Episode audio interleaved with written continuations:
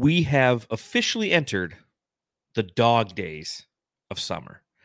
It's late July. The NBA season of 21 slash 22 is clearly in the rearview mirror. The draft is over. For the most part, free agency is over, although there's one big name still out there that we're all waiting to see if the Phoenix Suns can land. But we've now kind of entered the dog days. No summer league basketball to talk about. Not like we were going to talk about, anyways. No preseason schedule that we want to break down quite yet. Matthew, it's kind of the most boring time in the basketball year, right? There's like a one and a half month segment of the entire 12 months of this of the year that's kind of boring. And we've kind of hit that that time, right? We have. I think the NBA though is year round now. So we have a few things like the signing, the extension of Monty, but mm-hmm. usually there's always things going on. So I feel like next week some stuff will start to kick off. I think everyone's really waiting for the KD trade, right? Or the, yeah. the signing for KD or the trade, whatever's going to happen with whatever team gets up, which will be the Suns probably. But once that happens, then I think a lot more will start to fall in the NBA. A lot of a lot of headliners we can go over. Yeah, I just I'm with you. You know, everyone's kind of waiting on KD, and typically basketball and, one of the reasons we love basketball is it is a year round uh, happening. But when you hit late July, early August, it's just kind of boring. There's not a lot of stuff to talk about, not a lot of things to write about for Bright Side of the Sun. But there's the beauty of it is there is some things to talk about. So as you mentioned, you know, we're going to break down some of those things from Monty's extension to some of my thoughts on the Kevin Durant trade or or or not trading for Kevin Durant. What teaser? And then, of course, Matthew breaking down the bracket of 64, where as we navigate the dog days of summer, we talk about the 64 greatest moments from the 64 win 2021 slash 22 uh, Phoenix Suns and determine what was the best moment of last year.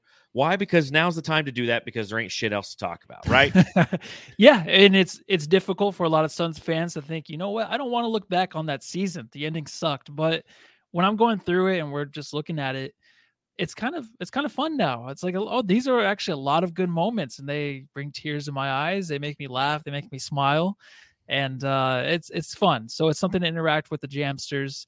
And of course, we have to break down those new Cardinals helmets too later, right? We have to give our thoughts about that. Yeah, man, I already got ratioed on Twitter for that. Like today's the hey, day of me getting ratioed with, on Twitter. I'm with you, man. I'm with you. I'm not the biggest fan either, so we can talk yeah. about that too, right? Yeah, we'll we'll definitely bring that up at the back end of this podcast because okay. I have a couple thoughts on that. And again, people were like mad at me on Twitter because I I had a take on it that didn't align with theirs. Therefore, I am yeah. the devil. But welcome, ladies and gentlemen, to another edition of the Suns Jam Session podcast. You can follow the show on Twitter at Suns Jam. You can follow me on Twitter at Darth Voida, and you can follow Matthew on Twitter at Matthew Lissy. Make sure you subscribe, rate, and review wherever you're consuming this content. If you're listening to this podcast, please go to Apple Podcasts and leave a five star review. Don't just click five stars, leave a review. Say pumpernickel turtle dick, and we'll say it right here on the on the podcast. if that's what you write under your five talk, star. Yeah your review will read it. And if you're on Spotify, give us a five star review as well. Uh, it's time to pop open something cold. I've got a Marley Mellow Mood. Let's see if I get this right there. Uh, CBD infused peach raspberry beverage. Let me say that again. That is a Marley Mellow Mood peach raspberry CBD infused tea. It is delicious. Looking forward to drinking this one on the pod. Matthew, what are you pounding over there? I got some water. I had a diet Dr. Pepper earlier, but now it's time for some water before bed. Okay. Well, fair boring. enough. Well, I'm going to have a little CBD beforehand. Pop them if you got them, Jamsters. And let's talk about the off-season goings-ons of your Phoenix Suns. Cheers.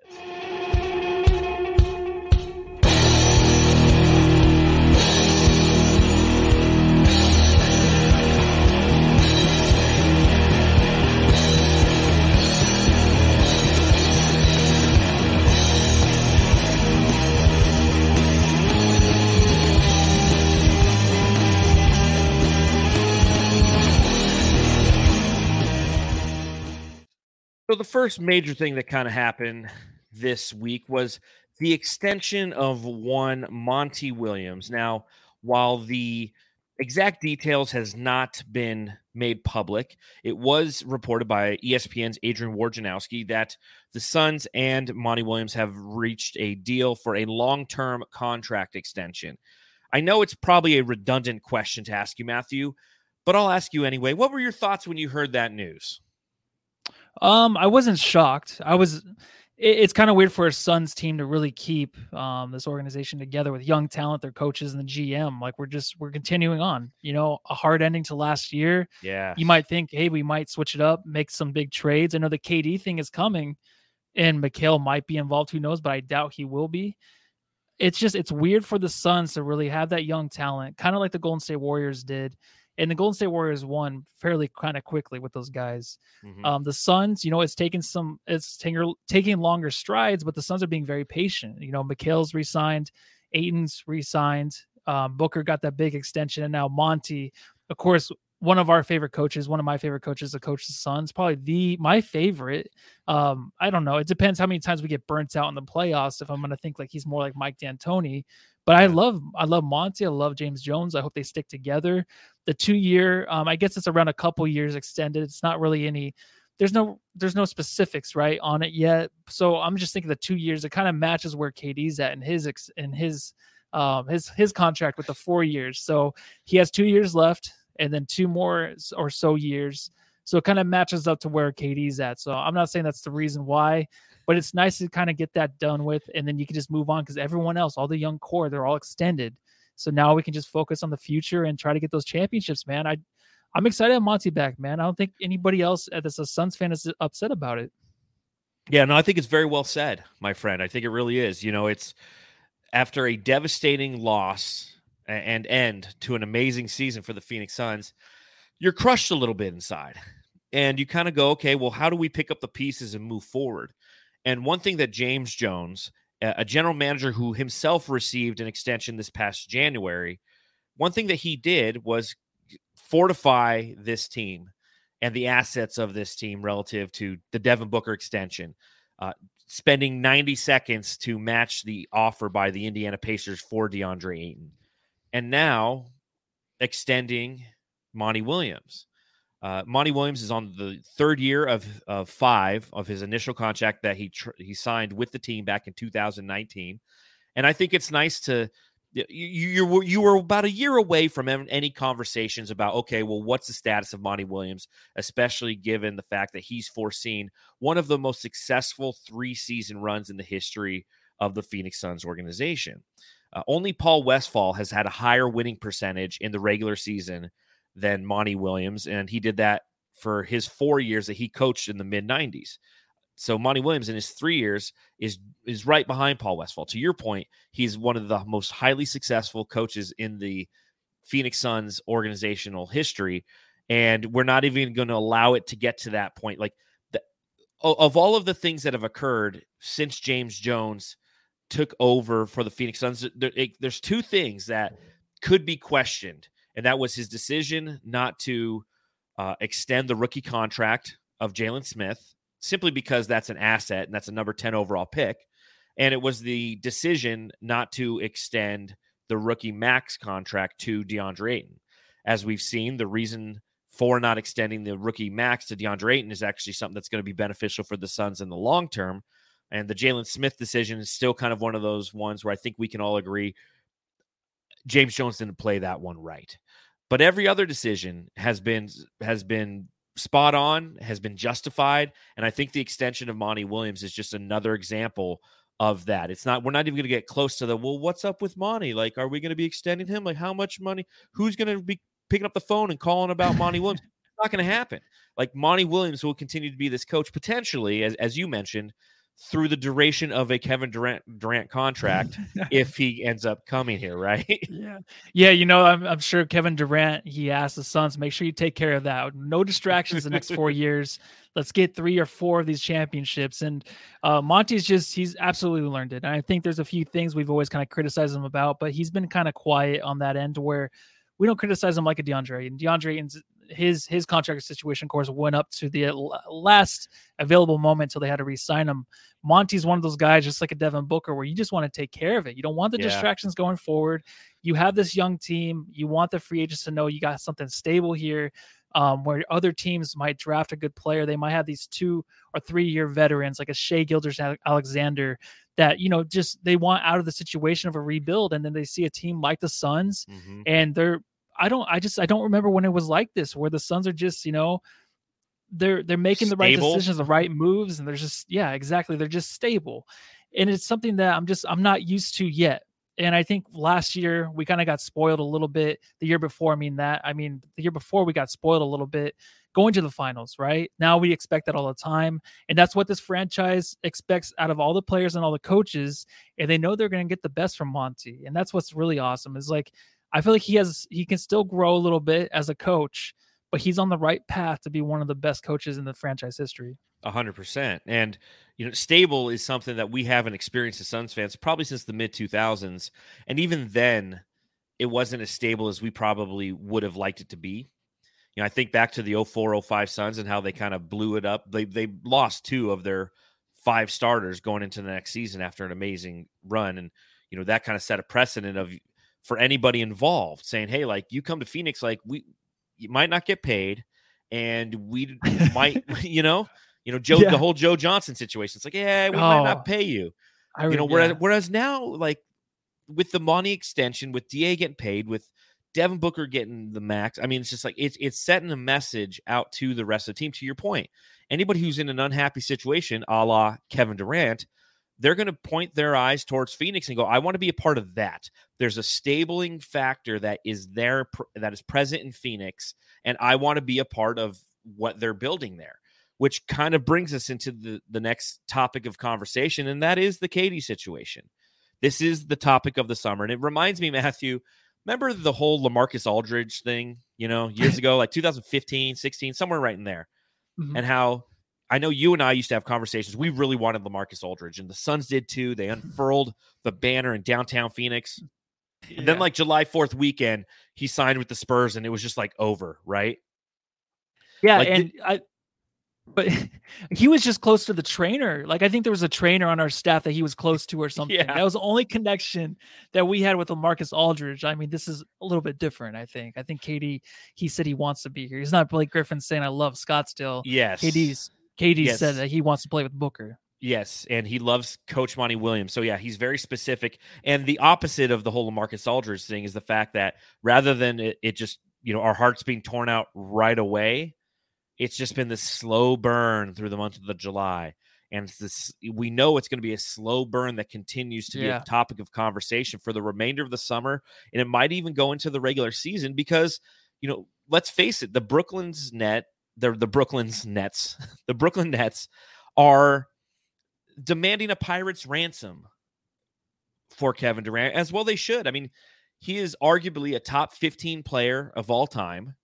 I mean, Bill Simmons has him on his pantheon ahead of Shaq, ahead of Moses Malone. You know, I mean, th- this is a, a an extremely valuable talent. And seeing as he has four years left on his contract, as I mentioned on our last podcast, it's really hard, at least for me, to see a situation in which the Nets are going, "Yep, that's that's the proper amount. That's exactly what we want." In and I believe that you know Kevin Durant, yeah, you know we'll give him away for four first round picks, three pick swaps, Cam Johnson, Mikal Bridges, uh, your your Dodge Ram. Uh, I need a jumbo jet. It's like they can demand a, a, a, pirate's ransom, and I, obviously, I think James Jones is smart by just going. You know what? I'm not going to give up the entire franchise for Kevin Durant. We have to. There has to be lines drawn in the sand. So, like, how are you feeling right now when it comes to Kevin Durant? Because clearly, for those of you who are watching the podcast, you can see Matthew has a picture of Kevin Durant up behind him on his green screen behind him as a background. So, you know, already you're already yeah. already in yes. Suns colors. Yeah, and um, I'm I'm excited. I think it's going to happen for sure. I think, like you said, it's going to be a long, drawn out process where it's going to happen. But Flex, I guess, on the um, Coast podcast did say, mm-hmm. I'm just vaguely going over what he did say, but basically it's going to be a package where he thinks it's going to be like, oh, that's it.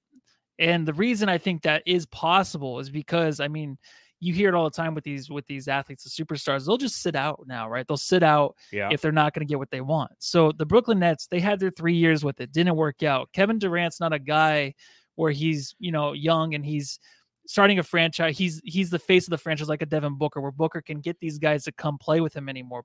Kevin Durant's going to go to different teams. He's going to pick and choose where he wants to go. Like when he went to Brooklyn, he just went there basically because it was a cool spot to go to.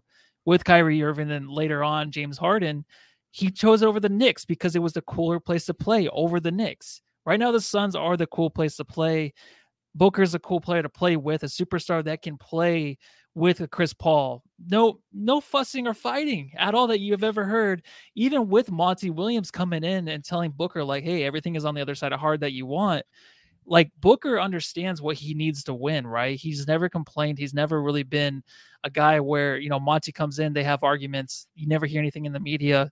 So Kevin Durant sees that as a sexy situation for him. And if he comes in here and wins a championship, it'll help him very, very much so. Other if he wins with like if he were to win with Kyrie, who's already won, and if he were to win with well, not even Ben Simmons, but if they got someone else or something later on on a trade deadline to help him win a championship, another asterisk. If he comes to Phoenix, it's not going to be that way. It's going to be he helped Booker get his first championship and Chris Paul. So that's a situation that Kevin in the Phoenix Suns. That's it, right? I forget which team. I think it was Kurt Warner. Yeah, with the Cardinals. If they were to win the Super Bowl, yeah, I was like, Kurt Warner would be the best super or the best quarterback ever in the history of the NFL because he won with the Cardinals. Yeah, the you shitty know, fucking Kevin Durant wins with the Phoenix Suns. He'll go down as a top two player of all time.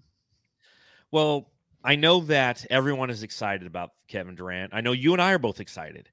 Mm-hmm. I, I've said it before and I'll say it again. Kevin Durant is probably my favorite player who's not a member of the Phoenix Suns. I, I, love Kevin Durant. I love watching him play. I like the way that he attacks the, the game. I think that he's one of the greatest scorers in the history of the game. But everybody is almost blinded by some pretty big red flags. And I thought I would do my due diligence. And for Bright Side of the Sun, I wrote a, an article uh, that was titled The Reasons Why Not to Acquire Kevin Durant.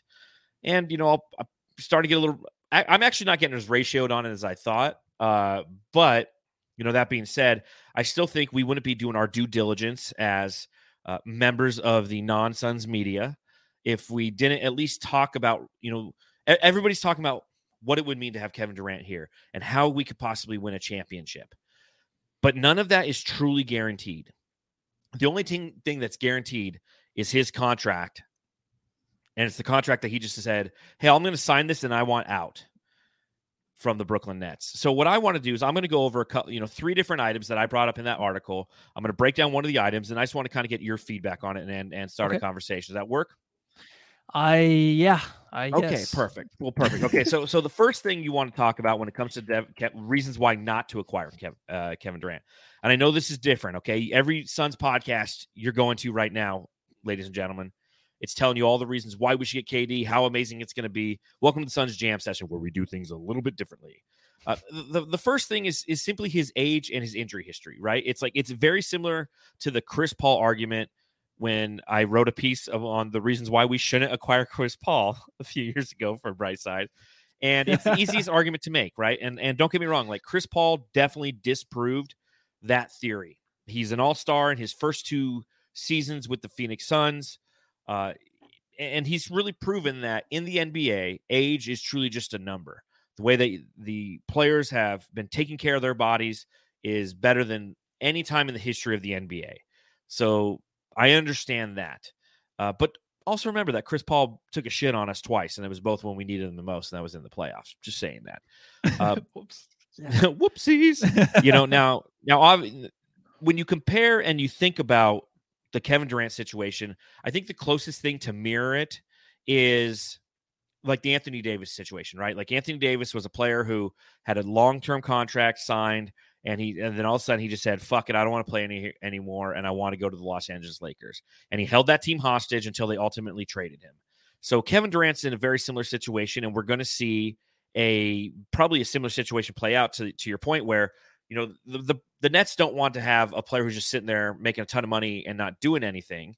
Although they already have one of those in Ben Simmons who did it last year on the on the roster, but that's why potentially if a trade was to happen for Kevin Durant, it would be for less than people think because they just want to get out of that bad situation.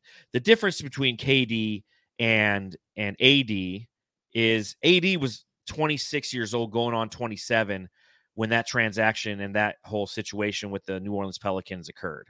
Right? Like KD is going to be 34 years old in September.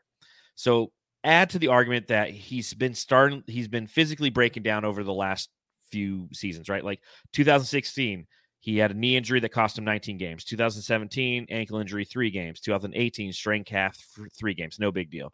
2019, you people might not remember, but he missed nine games in the NBA playoffs due to a calf injury. And when he returned, that's when he blew out his Achilles, which cost him the entire 2020 season.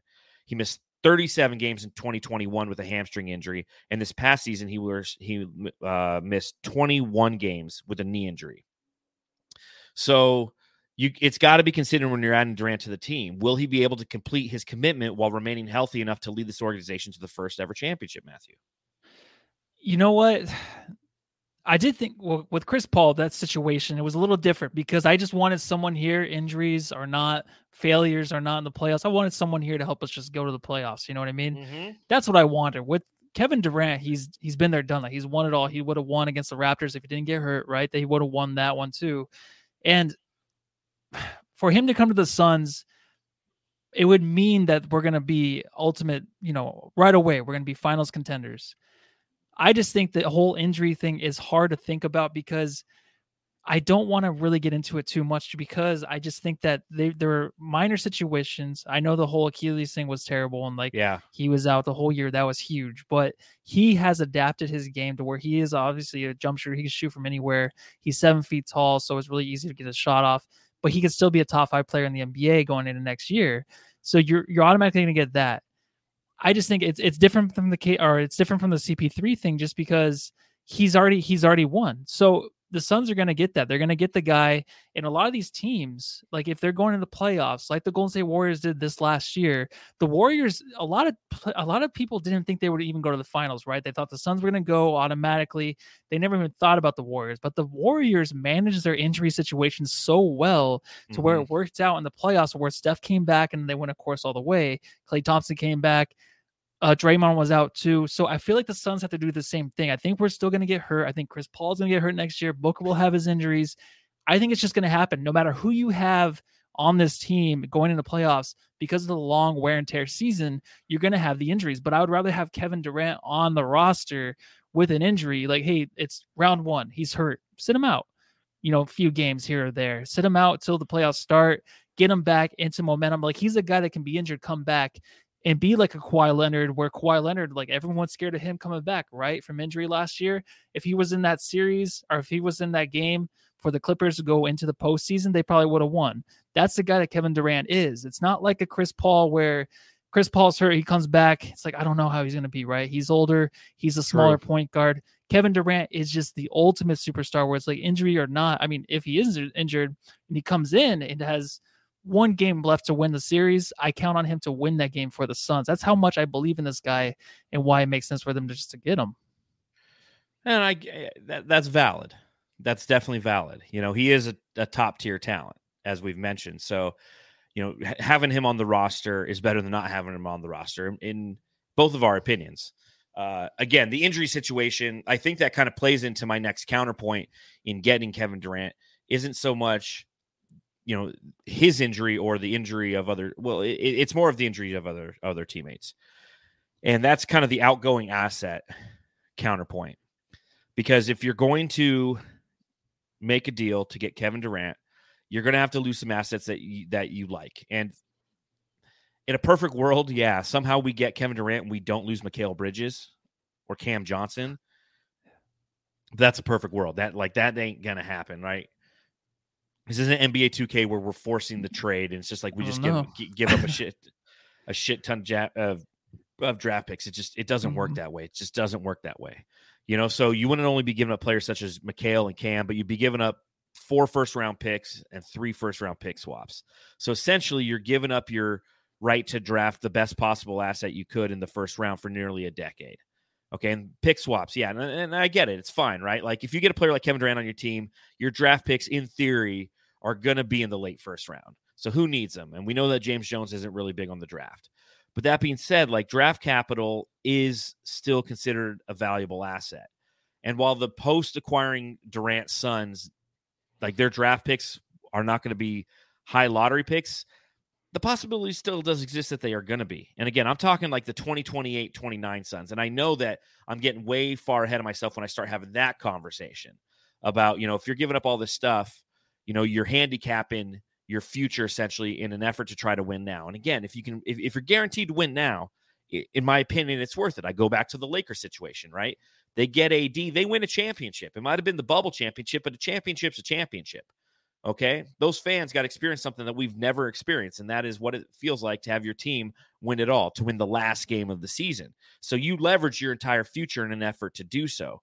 But in the interim, the lack of depth on a team because you have to give up so many assets to eh, to do so is something that a team like the Brooklyn Nets, for example, know all too well, right? like they were so top heavy in their lineup, which collectively between James Harden, uh, Kevin Durant, and Kyrie Irving cost one point or one hundred sixteen point one million dollars for those top three players.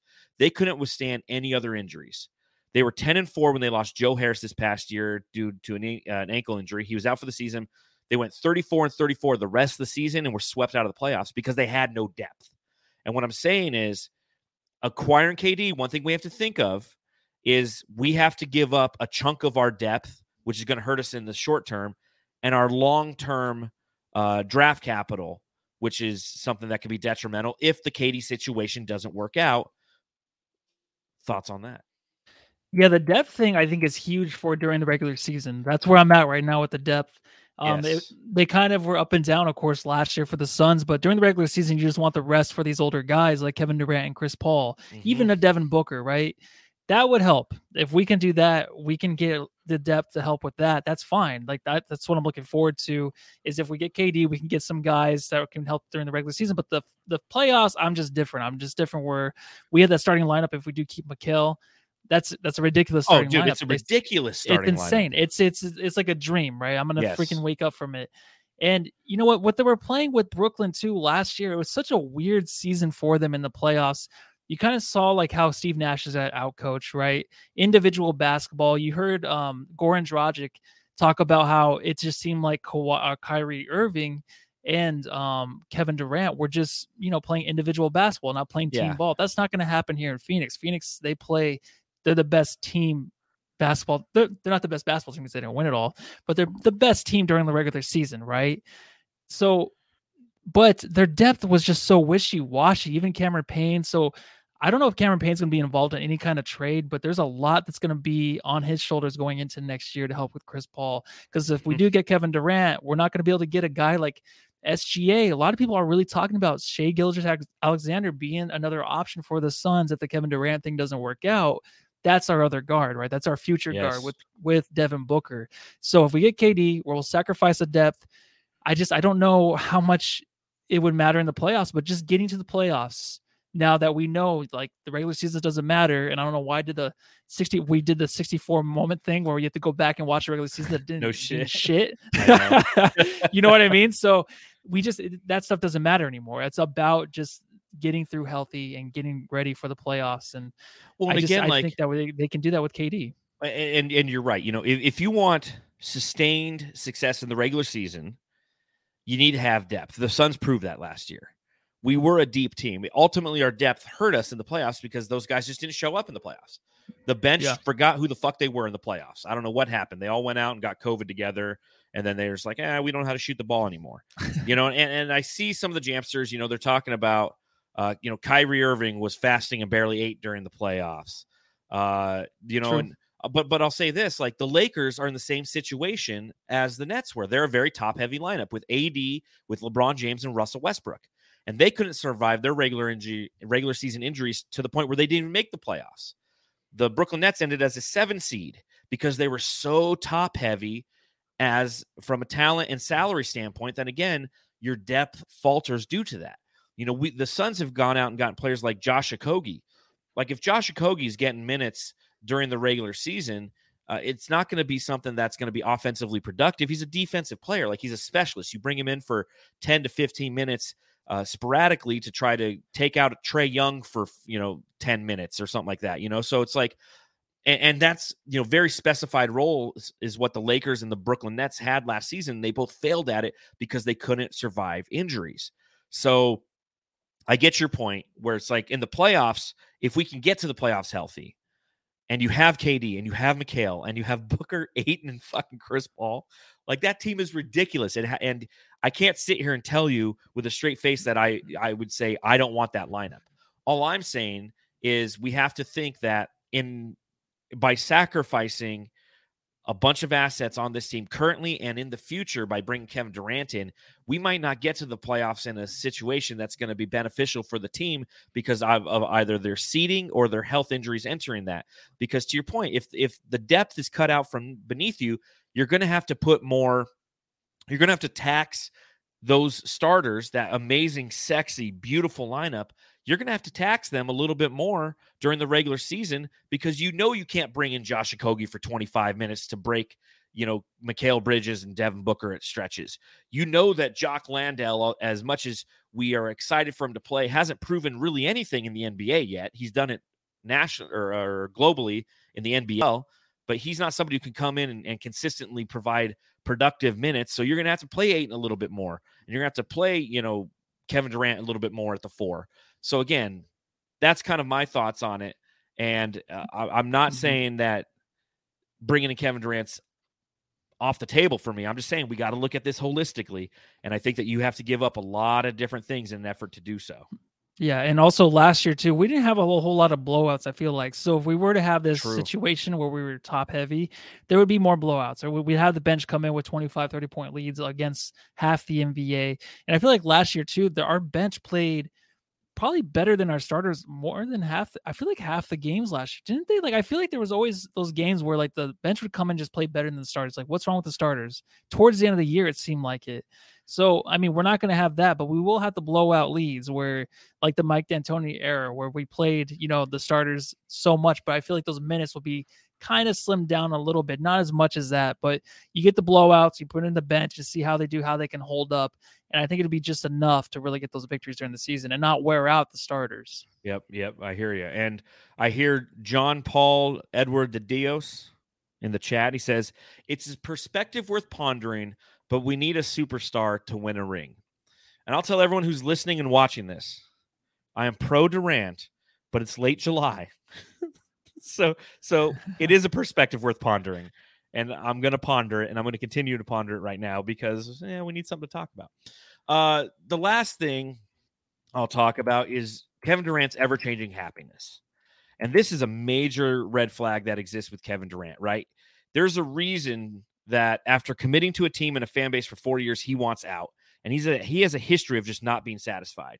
And you look at him he's somebody who was in arguably one of the best situations in NBA history. As he was entering his prime, he signed with the Warriors as a free agent in 2016. They went to the finals three consecutive times. He won two finals MVPs, and they would have won a third title had he stayed healthy and not blown out his Achilles against the Toronto Raptors.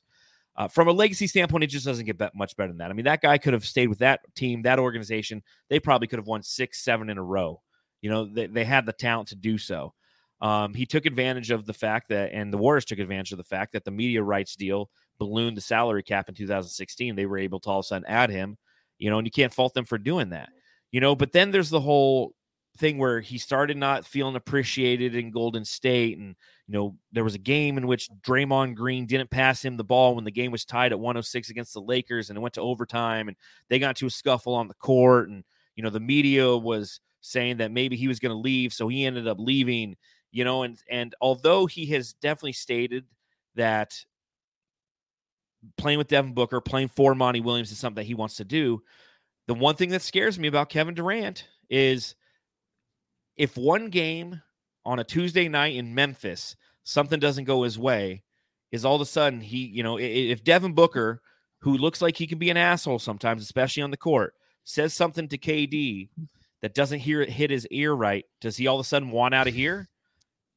Yeah, it's, yeah, that's talking about, right?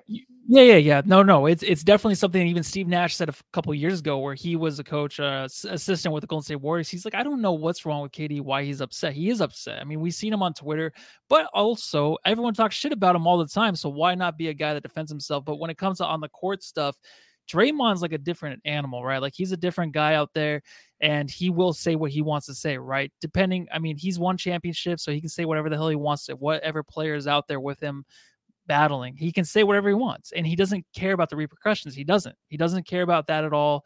So that I think that's different. We don't have guys on our team right now that could say anything. I feel like Booker might. Booker might be that guy. Chris Paul is absolutely that guy. Mm-hmm. But when it comes to the actual game and winning, I think Kevin Durant's just so focused where even when they had that scuffle, they were going to win that year if they didn't get hurt, right? They were going to win the championship again. Yeah. So he can he can be in those scuffles. He can. Every team has arguments, right? We all see that. We all hear about. You know, there's always things behind the scenes where these players get into arguments, and we don't have to see it. We don't hear about it. So that means it's a good organization to keep it on the on the low down, the down low.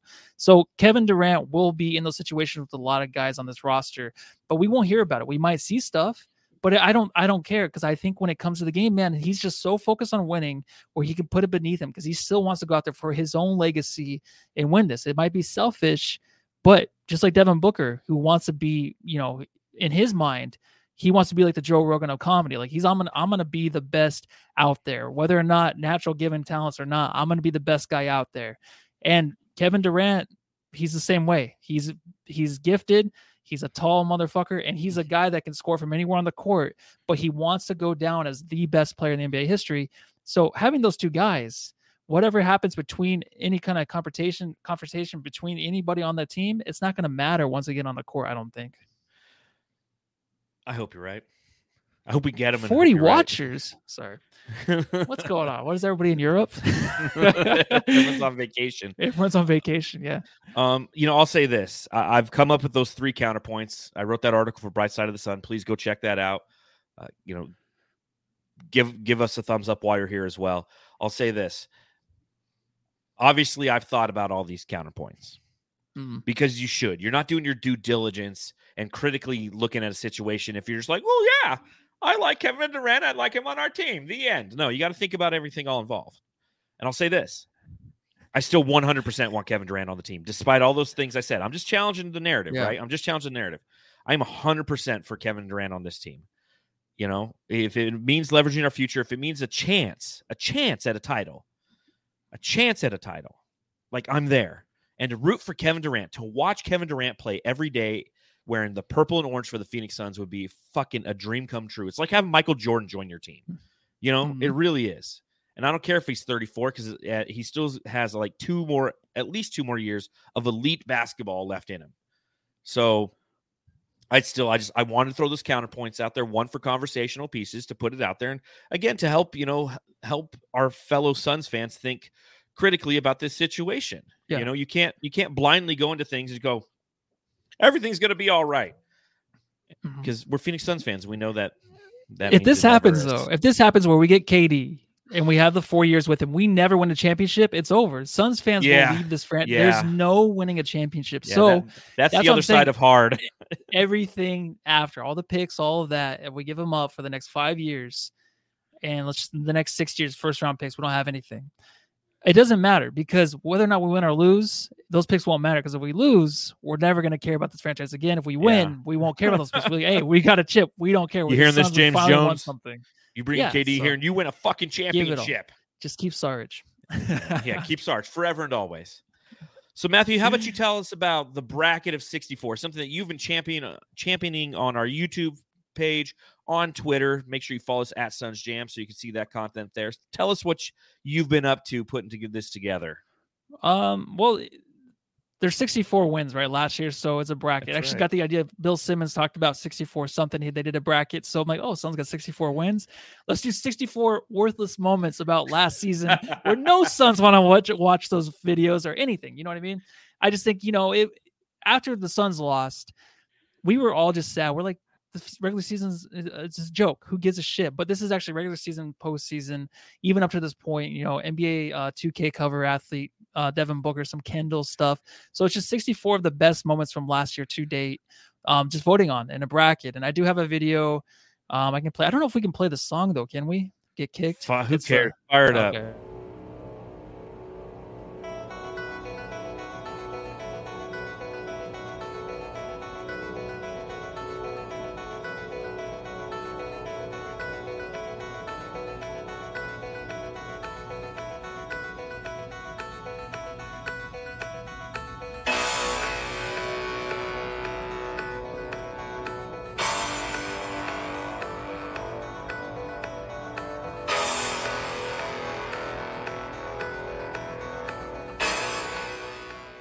So, for those of you who were only listening and you mm-hmm. couldn't see, Matthew had the whole bracket up there, kind of breaking down some of the different moments. Uh, we're putting these out one a day, allowing the our our subscribers on Twitter to go through and just you know give us their thoughts, vote on those. Why don't you mm-hmm. walk us through some of the ones that we have we already have done and, and yeah. where we are? You know, let, let, let's talk about some of these moments, man. All right, so it is tough to go back, and I was actually talking during the video. I thought. and I was on fucking mute the whole time. So, uh, so like for an example, Cameron Johnson, the game winner, went up head to head against the Porzingis uh, up and under from Booker, where Booker that was a fabulous play, play up and under. It's a number sixteen versus number one in the Booker bracket. So of so, course, so the Cam what, Cameron what Johnson moves on. So there's the Booker bracket, the Al McCoy bracket, 18 Ayton bracket, and the CP3 bracket.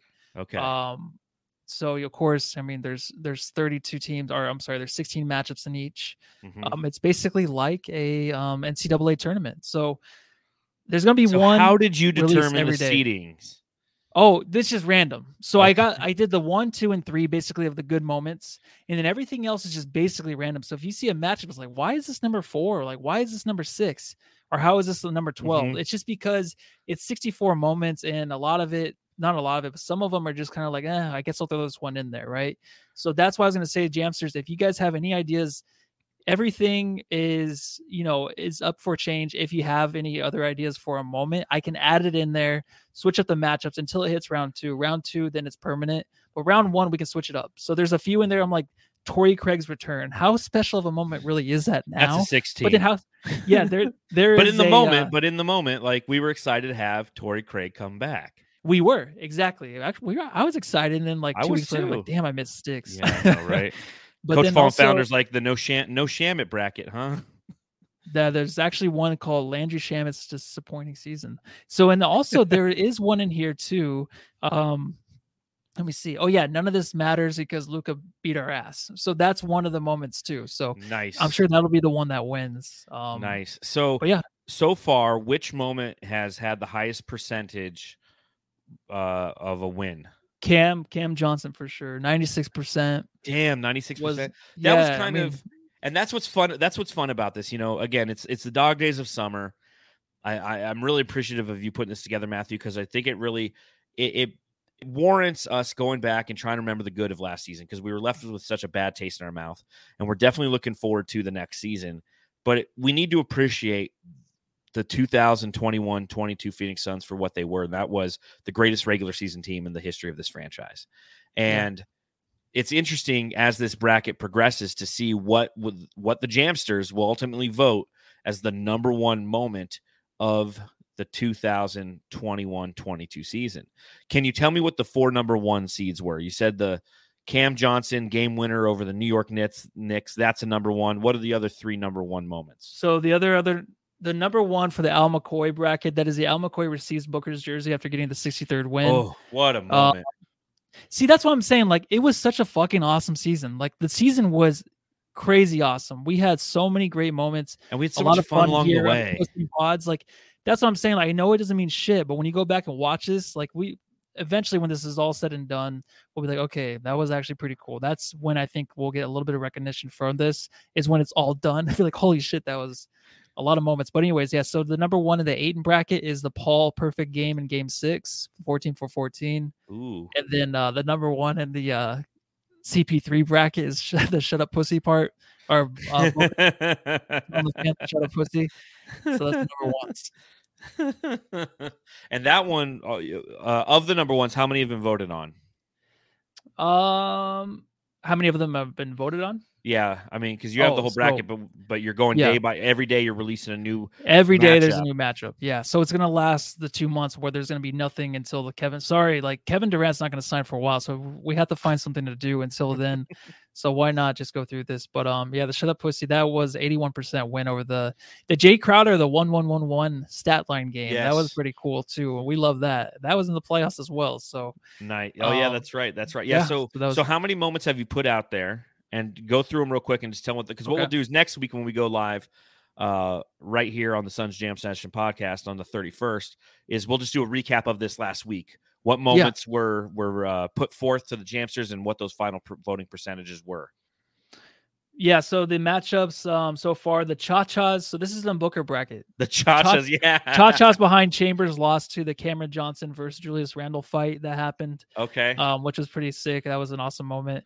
Uh, the fuck Jay Crowder um, beat the JaVale McGee skyhook. We saw that a few times in the season. He's done that in the past, but as a Suns fan with McGee, there was always something fun with him. So the fuck Jay Crowder won that one. Okay. KD and JJ, um, JJ Redick, um, love Booker on the podcast, lost to the Payne uh, dunk that was in the playoffs too. Ah, it came out of nowhere. What was the against percentage on that one? I don't have the percentage with me right okay. now. Okay. My apologies. Um, so if we move over to let me see the Al McCoy bracket, back to that one. So Monty Williams embrace is actually out right now. So the Monty and Willie Green embrace with the whole Suns team after the game six after loss after we beat the Pelicans. or the victory. Yeah, yeah. That one is currently going up against like uh Jay Crowder, Lindsey Hand, to Mikal Bridges, um, where he does that, you know, the what's up with his tongue thing. Um, yeah. the post game workout, which was actually that was a big thing. That was a that was actually pretty fun to watch. Like that was a very interesting moment for the Suns, where I think they played like back to back games or something crazy, and they did the post game workout. But that one lost to the McGee stare down, where the pregame Yes. uh, McGee was staring at the, camera. That was the funniest one to watch. That one actually had me laughing a few times because I'm like, dude, I'm gonna miss McGee so I am much. gonna miss I'm gonna miss that dude. Um. So yeah, and then um, this was actually an upset right here. Number four, Jalen Smith, the Jalen Smith dunk Yeah. lost to the eight Ayton playoff career high 28 points, 51% to 40, well, 51 to 49. Wow. So that was a big close. upset. Yeah, yeah, that was out of the three votes. Like that was that was quite a, so yeah, yeah. So I think I went through them all, and uh, yeah, next week we'll have an update. But then God, stay it's- tuned because during the week there'll be every day there's gonna be a new video on YouTube. It's a little short, they're only 15 seconds. You can watch the highlights and then vote on Twitter. Yeah, perfect. So you heard that right here, Jamsters. If you're listening to this podcast, head over to uh face or Facebook, over to uh we can't even stream on Facebook anymore. Did you know that? Oh, Facebook's, really? Facebook's all weird. Hmm. Like in order to connect this channel to Facebook through StreamYard, it's all fucked up. So we do it on on Twitch now. Uh, but head over to YouTube, watch these moments that Matthew puts out every day. Head over to our Twitter page and you can vote on them. And you know, you mentioned McGee. It's like, do you feel that the Suns right now are worse off than they were at the begin at this time last season, roster wise? Oh yeah, it's just, it's up in the air. Yeah, It I really think last year isn't we it? yeah because we needed the big, we got the big. Uh, we ended up getting Biyombo later on, but I just I think that the Suns with McGee and McGee's I don't he's going to be a starter in Dallas. That's what Jason Kidd said. So Yeah. it's strange because McGee. I always thought he just was so tired all the time, right? He always just seemed like he couldn't go too long. But now he's going to be a starter. But having that guy as a backup to Ayton was was killer. That was the one thing to put us over the top. Obviously, it didn't work out, but Mhm. yeah, going into the season, I'm just like, eh. We I still feel we're. I, I still feel feel we are weak at point guard. I don't have faith in Cam Payne right now. Mhm. So I feel like we need somebody to fortify behind him. And like you got Damion Lee and Josh Okogie, which are two guys who are like I, I feel like they're solid players, but I just I don't know what to expect from them yet. So I don't feel like our depth is truly fortified in those areas. Uh, and everything else is just kind of the same. And again, this is a team that won 64, team, 64 wins last year. So knowing that they're going into the next season with a lot with the, the majority of their assets intact, knowing that the majority of their assets are young assets, so they will progress and they're entering their primes. Like that should be enough to give me confidence that this team is better. But like losing people like McGee, uh, it does kind of hurt. And, and and I'm looking forward to see what Jock Landale brings. I want to see what this kid has. You know, he's somebody who uh, played in the NBL, won a championship in the NBL. Uh, before that, he he won a, uh, a championship, I believe, in Lithuania. So I mean, this, the guy's kind of well traveled and has a, a championship pedigree. I just I haven't seen it equate to the uh, to the NBA. And, and like Fabio says, Dario's back. So I guess we're not as bad off as we need. As, I mean, as we as all thought. last season when we lost them in the in the finals. I mean, we ended up losing the series. So who knows? Um, and then plus, uh, just really quick before I forget, Ish Wainwright Mhm. game against the Spurs last year. That's another moment. So I'll add that. I'll just take out like something stupid that I put in there. So there's a good moment. Thoughts. Um, brains. So looking at other things around the NBA, around sports in general, uh, let's talk about those Cardinals helmets, man. What do you think Yeah. about the Arizona Cardinals? So for those of you who didn't see, they released their new helmet today. Uh, it's a Mhm. all black helmet with a black face mask. It's got like little red flakes, I guess, in the in the blackness of the helmet, and the Cardinals logo itself has a little 3D look to it. Uh, what are your thoughts on it? You know, I don't mind the logo. Um, this is just it's really weird. I think that the flakes thing, I don't think a lot of fans will like it later in the season. They'll be like, okay, like that's that's enough of that shit. I think it's gonna be a weird kind of thing because they're red flakes like glitter, right? Like from a strip club or kinda. something. Like Kind of. so the thing is that drives me nuts with this. It's like it's a cool logo. I mean, it's a cool helmet. It's cool. But then I think about the the uniforms themselves. Like those need to be updated too to go along with these, right? It's just not gonna match. Like I feel like the Cardinals keep adding shit to the uniforms or something, and then if they keep just adding things instead of just redoing it all, it's always gonna look very strange and never match. Um, but I I kind of like the logo. I think it's kind of I just I don't think that Cardinals fans towards the end of the year are gonna like it very much. Right now it's cool because there's not the white. Well, yeah, but exactly. If the Cowboys did if the Cowboys did something like this all black with blue specks or blue flakes, I'd be like, what? This is fucking football, dude. Like it's not college football. Like just get a decent NFL helmet that looks good. It can be basic. But no. Yeah, the, the Cardinals fans are desperate, and you know the Cardinals released it. I, I was sitting at uh, Auto Nation USA today. I was selling my old Dodge Ram, which took way too long. So I was you know just kicking on Twitter, and I saw it, and you know my first comment is I, I I'm like this is lazy. It's just it's black. Like everybody's doing black right now. The Jets they have a new black because because it's the first season in which helmets they can have alternate helmets again. Uh, it's the first time since I think like 2013. So the the Panthers they're doing an all black one, and the Jets are doing an all black one. I think the Eagles are doing an all black one, and now it's like ooh the Cardinals are doing an all black one. Ooh, but it's got little red flakes. So like my initial response was something along the lines where it's just like this is lazy. Like it's it's uh it's black, but at this point I'll take anything because the Cardinals I think have some of the worst helmets in the entire league. It's just it's boring. And I mean people lit me up there. It's not black. It's not all black. It's there's red flakes in there. I'm like, ooh, ah, like you said, like red flakes. Ooh, that changes Yeah, everything. It's yeah. like it's just black. It's like I did see one where I did see some that were a concept where it was red and the face mask was yellow. And I like that because it kind of looked like the Cardinals logo, red and yellow on the beak. And people were dogging that take. They're like, oh, it looks like McDonald's, you know? something it's like, hard with that logo though, right? I think It the is. logo just kind of just the whole I thing do- just needs I to be do like what they did with the logo because it does have kind of a 3D look to it, and it's changed just enough to where yeah. it looks it looks better than it did before. But I just I was so, so surprised. I'm like, wow, Cardinals fans are just so desperate to have anything different that they're like "Eh, the black with the red flakes. It looks great. And to your point, it's like it's not college football. You know, like look mean. Now, granted, I don't think Cardinals fans will be tired of it because we'll see it. I think twice in the preseason and then one time during the regular season. That's all. oh, We'll it's only one time. Yeah, it's a color rush. It's when they Oh, do okay. their color rush thing. So Oh, you know okay. every team is putting out these new uniforms and they're all going to wear them just one time a year and i like that they're doing this but again i just i thought that again I'll, i'm happy with it because it's anything's different i'm i'm a typical cardinals fan so i don't give a shit but if the if the suns did something like this right if they did like an all black jersey and had like these little purple flakes on it you know like a glitter bomb you know like they were hanging out at the titty bar and all of a sudden you know uh, uh mercedes dropped some glitter bomb on them Mercedes. you know it's a good stripper name It's my right? daughter's name. Huh? There you go. Huh? What? and uh you know, and then they wore those those jerseys to the arena. I think we'd make fun of them. I think we would because the the, the Suns have a history of putting forth some pretty cool concepts, some pretty lame ones, but some pretty cool concepts. And I just think that uh yeah, I mean that's my it's take just on the weird. It's on weird. The Cowboys are bringing back their white helmets with the blue star, which are my which favorite. makes sense for them. Yeah, those are your favorites. And I know you have a Cowboys jersey that's like the ones that they wear with those. Like Yeah. those, are- those are Yeah, nice it's a good jerseys too. So Just get it right. I think the Cardinals they- they're never going to win unless they redo everything and get a good look out there and just that's basic and solid. Frank Brown in the chat he says, "How about the Bengals alternative white helmet? That looks good. I think that looks Do you like that one? I do. It's like a Siberian are tough. tiger. Yeah, no, it is. Um, I don't know. The Bengals are always weird for me. I just I kind of it's a hard one to do with the stripes. It just doesn't look good to me ever. I don't know why. Yeah, just doesn't fit. I like the Bengals, but their uniforms, Matthew- the white helmets, we'll see on the field. Matthew Joyce Entertainment says, I don't see any red in them at all. I'm like, yeah, you have to look really close. But the people on the on Twitter look really close. They freeze framed it, and they're like, "See, there's red in there. What is Yeah. wrong with you? Can't you ever be happy?"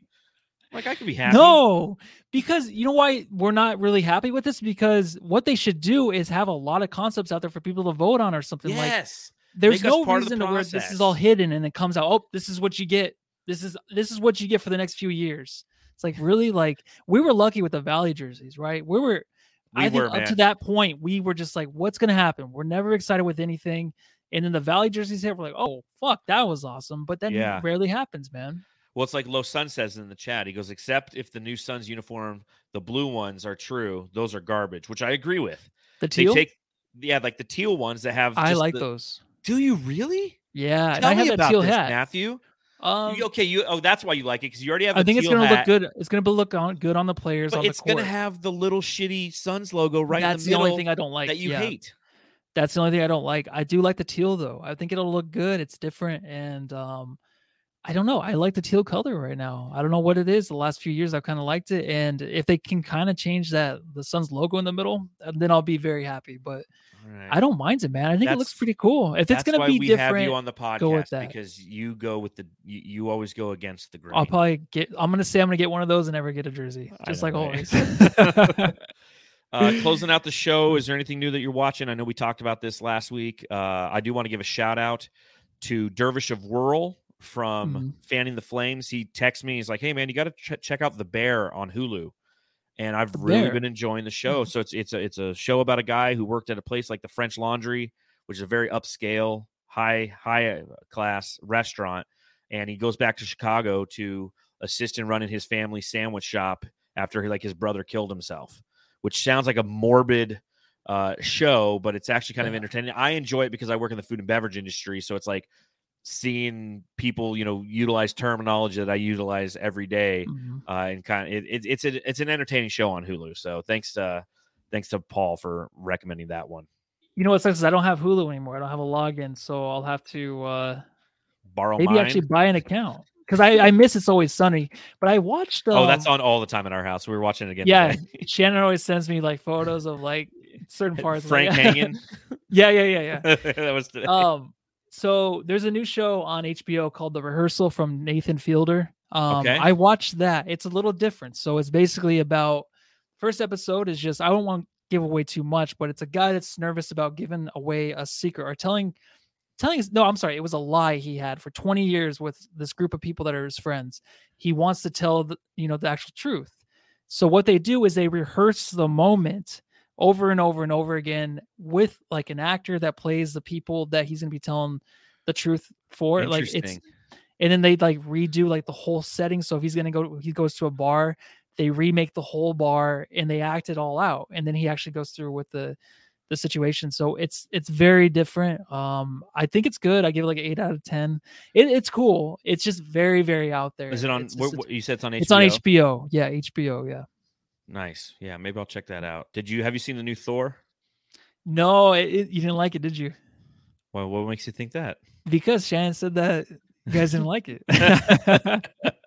and honestly, like usually, do you guys agree about like disliking movies? Usually it's like- Uh, no, not always. Like I thought Tenet was really good, and she thought it was the Okay. stupidest fucking movie she ever seen.